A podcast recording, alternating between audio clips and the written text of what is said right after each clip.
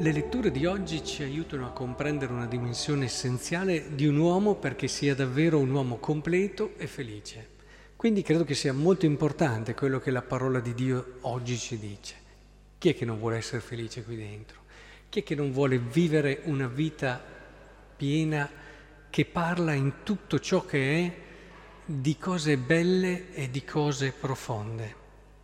Ora, il problema che era sorto, guardiamo di entrare un po' nell'insegnamento di queste letture, eh, nella comunità di Corinto è che c'erano delle persone, qui vengono definite carnali, ma che cosa intende San Paolo qui? Immature, persone che non hanno ancora capito che l'obiettivo, lo scopo essenziale eh, del credere è arrivare a Dio. Si attaccano a quello che predica lì, che può essere Paolo, si attaccano alcuni altri ad Apollo, sono invidiosi gli uni degli altri, malignano gli uni degli altri, ci stanno male se uno ha più successo dell'altro.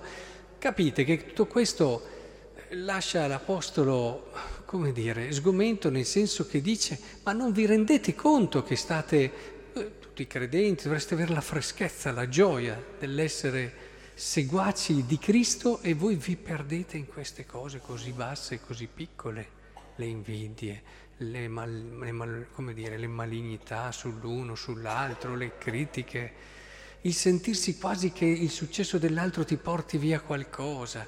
Dice, ma non vi rendete conto che Cristo ci ha portato una libertà diversa? E allora dice, non sono io che conto, figuriamo se conto io, dice Paolo, ma neanche Apollo noi siamo operai, siamo qui al servizio.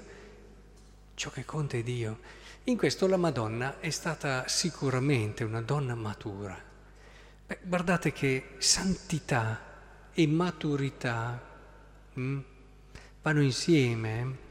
Cioè, quando parlo di santità e la gente si spaventa, proprio perché non comprende che dietro alla santità c'è la possibilità di vivere un'umanità completa, completa, matura, piena, completa.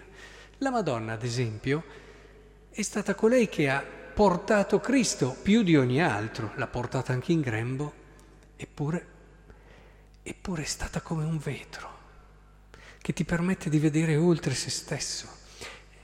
Il senso della missione di un cristiano, di un apostolo, è quello di essere un vetro che ti permette di vedere oltre di lui, ti permette di vedere che, in questo caso Dio, Gesù Cristo e di innamorarti di Lui. E il vetro più è pulito, più fa bene la sua missione. Un apostolo meno, meno appiccica a sé la gente, eh, si dice che c'è un modo di fare l'apostolato peloso, che in un qualche modo, eh, come dire, sai quando ti invischia, cioè quasi quasi c'è sempre il bisogno di essere tu che vieni riconosciuto, tu che sei un po' al centro, hai quasi bisogno che sempre la gente si accorga di quello che hai fatto, del bene che hai fatto, eh, ma quanta poca libertà. Hai sempre bisogno di giustificare tutto quello che dici, tutto quello che fai, ma sii libero.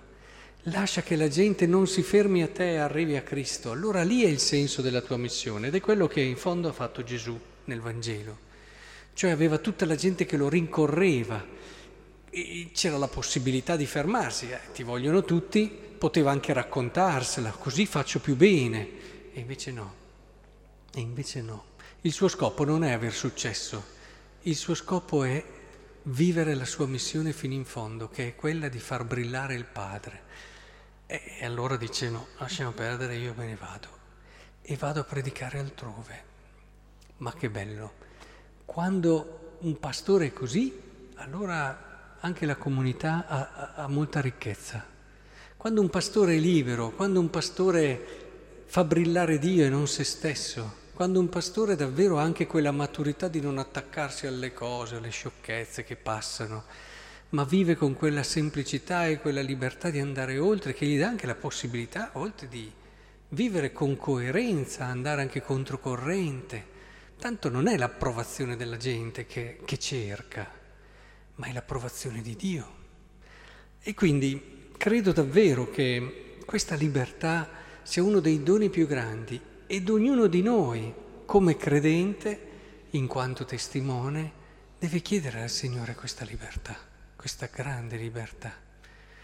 In fondo la misura di una persona lo si vede dal grado di libertà che ha. A volte può avere intelligenza, qualità, può avere soldi, che quelli contano proprio poco per la grandezza di una persona, può avere eh, successo su certi aspetti, avere risorse di altro tipo, qualità umane da vendere, ma se non è libero, ricordatevi, è la misura di una persona, la sua libertà che è maturità e capacità d'amare.